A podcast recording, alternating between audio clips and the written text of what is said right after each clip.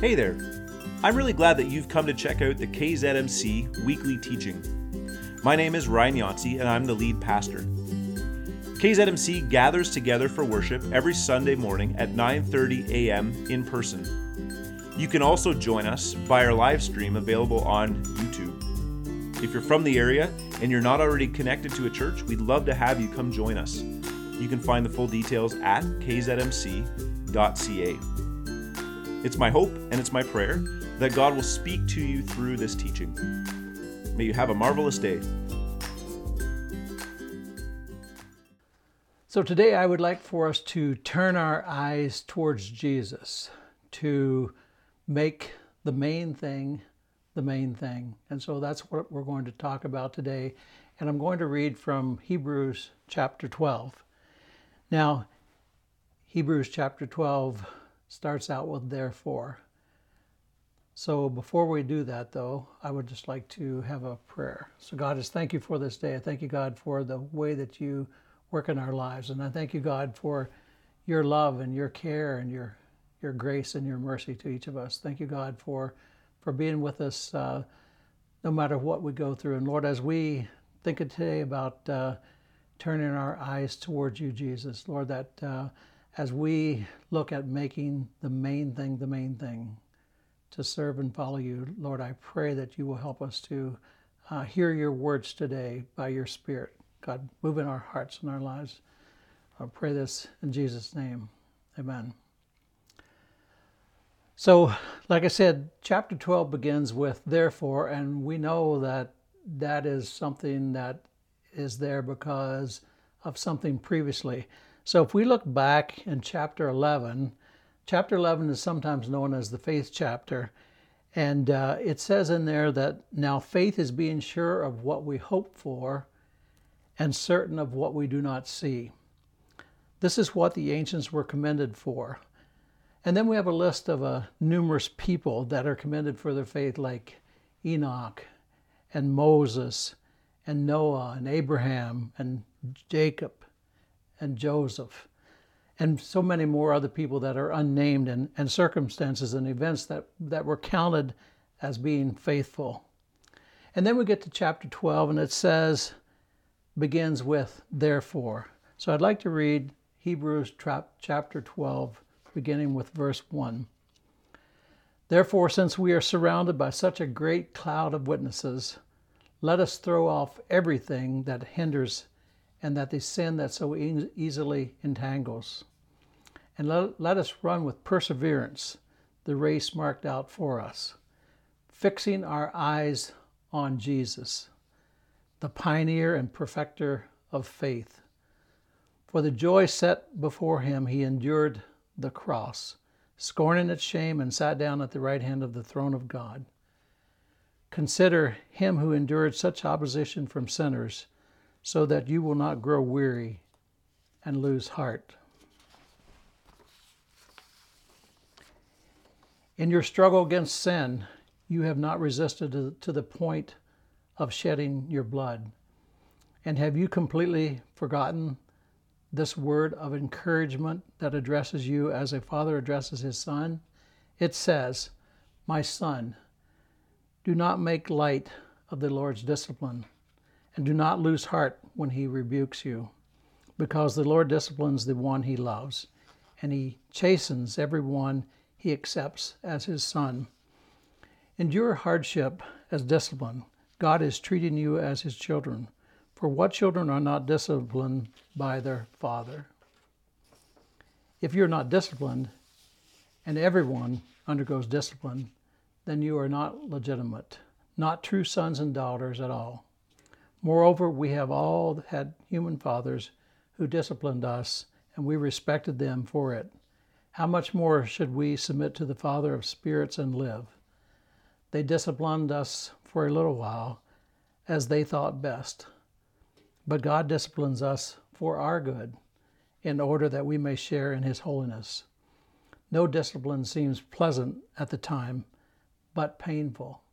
Later on, however, it produces a harvest of righteousness and peace for those who have been trained by it.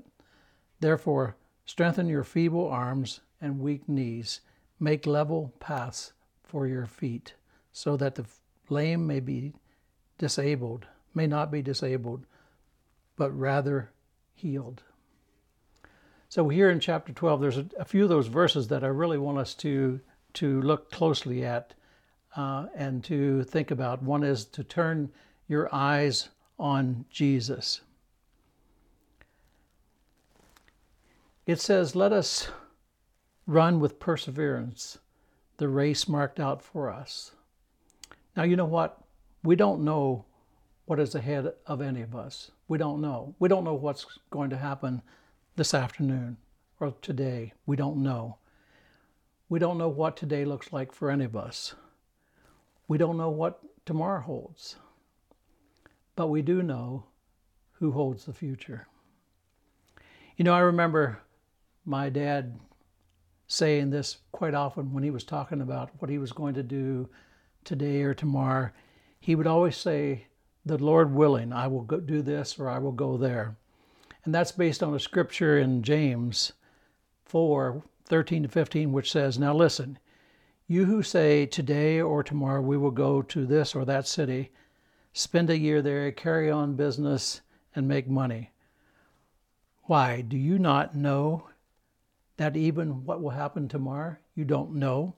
What is your life? You're a mist that appears for a little while and then vanishes. Instead, you ought to say, if it is the Lord's will, we will live and do this or that. So the point of that matter is, is that we don't know what is going to happen even in the next moment. We don't.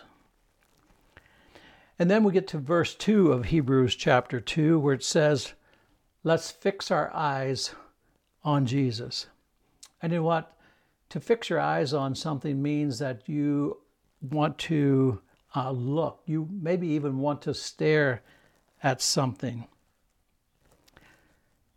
So, my question is for myself and for you is that what we're doing? Are we fixing our eyes on Jesus? And is that our focus, especially in the days and times we're living in now? You know, have you ever seen something that's out of focus? Like maybe um, a picture from years back. I know now most cameras they will uh, self-adjust, but there are still some cameras that you have to focus. And if you want to see something that's not very nice to look at, is a picture out of focus. Or I even remember when we used to have uh, the songs on the overhead, and if it was out of focus, it was not very easy to see. So it's something out of focus is is uh, not really very good to look at. And so I think sometimes we may, may need to make an adjustment of what we are looking at so that we see Jesus clearly. Maybe we need an adjustment on our, our prayer life. Or maybe we need adjustment about our Bible reading or lack thereof. Maybe, maybe we need adjustment in what we're looking at. Or maybe we need adjustment in how we are spending our time. Like TV or the internet or Facebook or Twitter or and uh, and then we don't really have quite enough time to spend on our spiritual health. Maybe that's you. Maybe that's me. We need to look within ourselves to see what our focus really is. So, what has been our focus over this past year? I think some of us have turned our focus away from our walk with Jesus and have allowed ourselves to become distracted in the things of this life. You know, I've talked to numerous people, and they've shared that they have allowed the troubles of this world to take priority, and they've lost, lost focus on what is really important, which is following Jesus in all of life. And then I've also talked to some people that have recognized that what has happened over time, and they have turned their priority back to God and a zeal to see Jesus in their lives. They've turned away from this fear and this worry, and they've put their trust back into God. My question for you and I today is where do you find yourself? We have a choice to make. Do we believe the world or do we believe the Lord? We have to live in this world, that's true.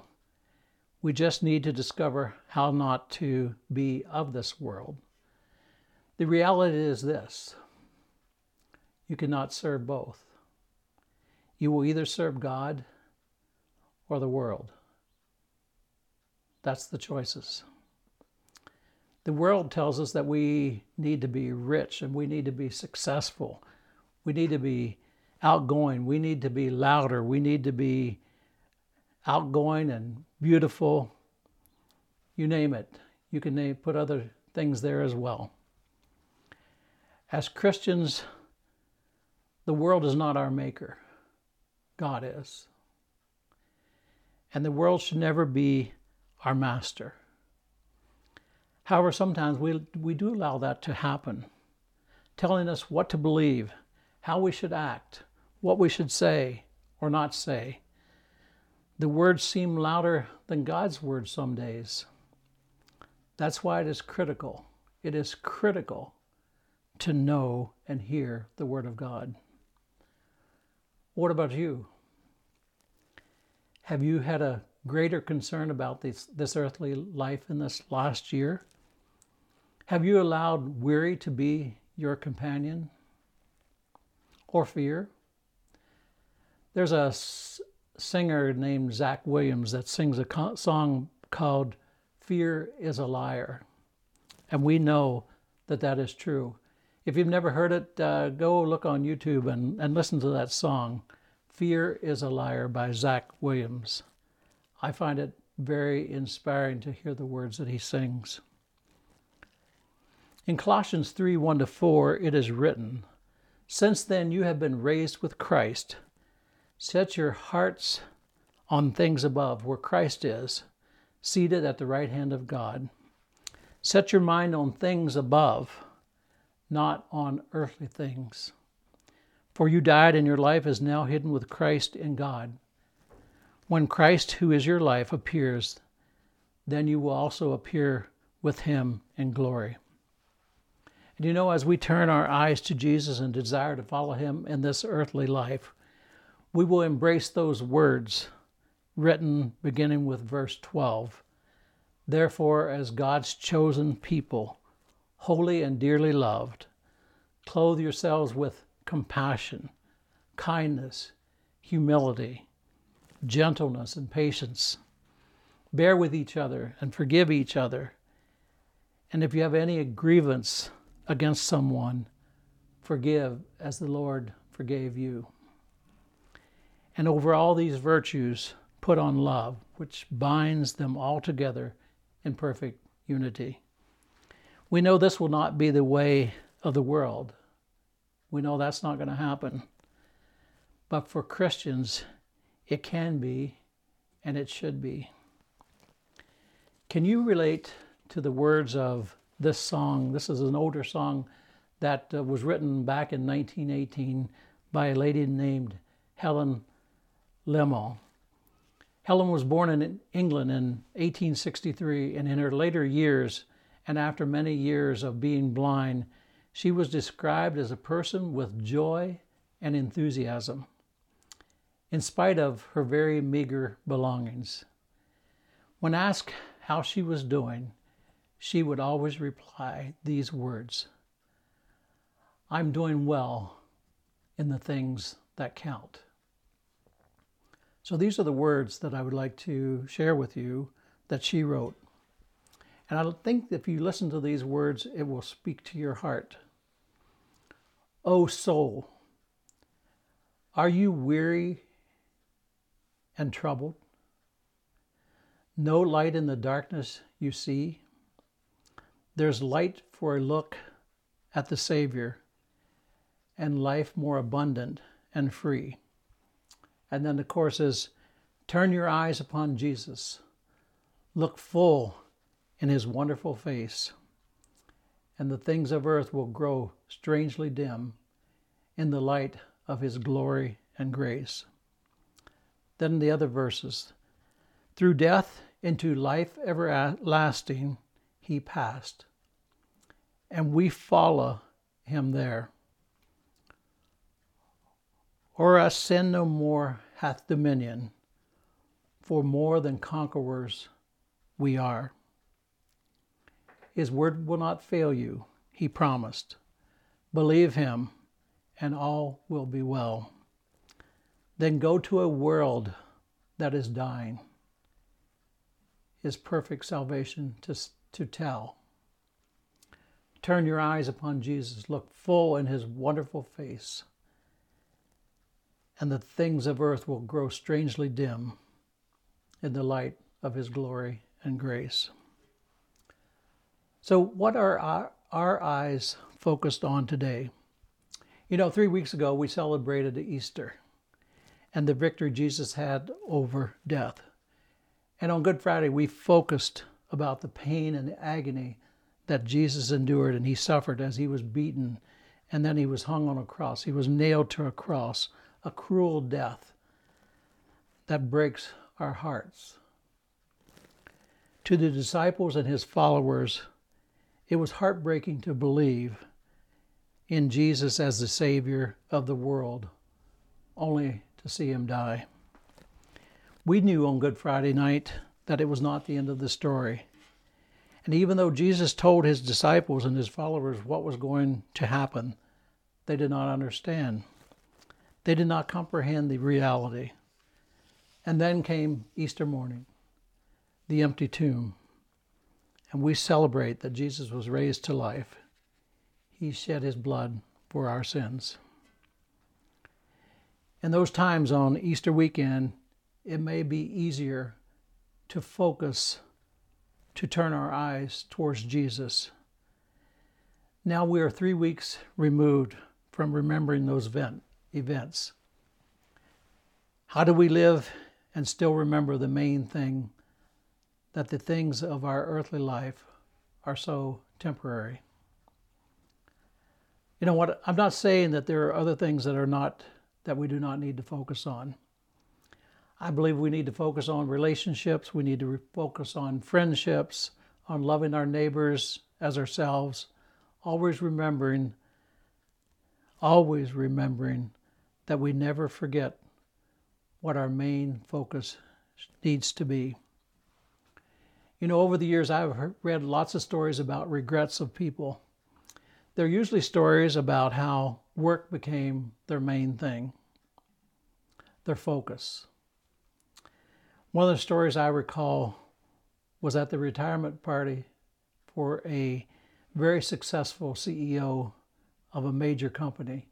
And in his speech, he said these things I know you want my job and I'll tell you how to get it. And you could hear a pin drop as the young executive sat there leaning forward to hear what kind of advice this CEO would give them. So he went on to describe, this CEO went on to describe that uh, his daughter had gotten married the previous week, and he admitted he did not even know the basic things about his daughter. He hadn't went to any plays. He hadn't listened to her. He didn't know what her favorite color was. He he basically knew nothing much about his daughter as he gave her away at her wedding day. He was never involved in her life. He had missed out on building all kinds of relationships with his daughter. And then the CEO ended his speech by saying, That's the price I paid for this job. And if you want to pay that price, you can have it. Over the years, I have worked hard at learning how to focus when someone talks to me. It was not always that way. My, my, my wife Marlene would sometimes call me at work and ask me to stop by the store and bring something home with me. I don't know how many times I forgot because I did not focus on that conversation. I could have used all kinds of excuses of why, but the reality was that I didn't focus and didn't listen. So one day I determined that I was going to, when, when Marlene called me and asked me for something, I was going to focus specifically on what she was saying. No matter what was going on, whether I was in the middle of, of something, I was going to focus on what she was saying. And there was a huge improvement in my remembering to pick up things or or take something home. And I'm sure that if you were to ask her, that she would remember that I, that my memory improved when I started doing this. So even now, when I'm having conversations with my grandchildren, I will stop what I'm doing. I will make eye contact, whether I'm looking at my phone or whether I'm looking at a my tablet, whatever I'm doing. I will stop reading, I will stop doing what I'm doing, and I will listen to what they're saying. And the same is for you. If you call me or text me, I will try to very carefully listen to what you have said or, or what you have written, recognizing that I don't always get it right or I don't always read it correctly, but I want to. So there are many things we can focus on but the absolutely the absolute main thing is to make the main thing the main thing, which is a quote attributed to Stephen Covey.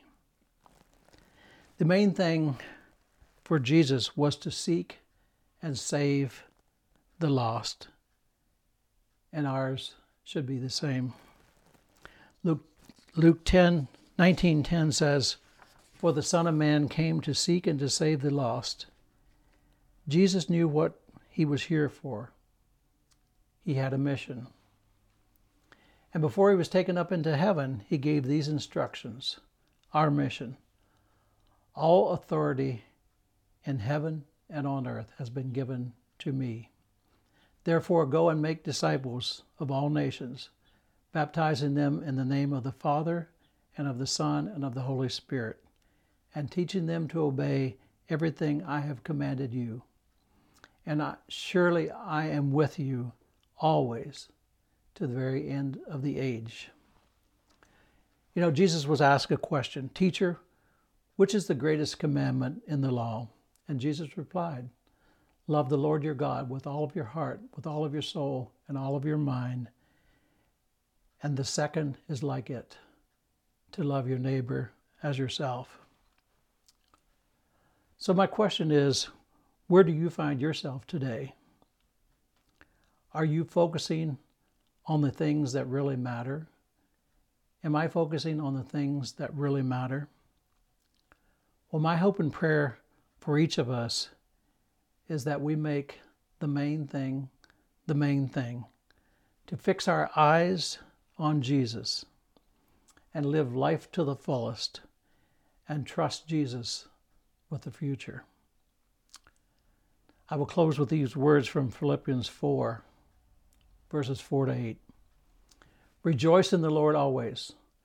I will say it again rejoice. Let your gentleness be evident to all. The Lord is near. Do not be anxious about anything, but in every situation, by prayer and petition, with thanksgiving, present your request to God, and the peace of God, which transcends all understanding, will guard your hearts and minds in Christ Jesus. Amen. So I'll just close with a prayer. God, I just thank you for this day. I thank you, Lord, that you will uh, speak to the lives of each one of us, what your Spirit is saying to us today. Lord, may we continue to put our faith and our hope and our trust in you and in you alone.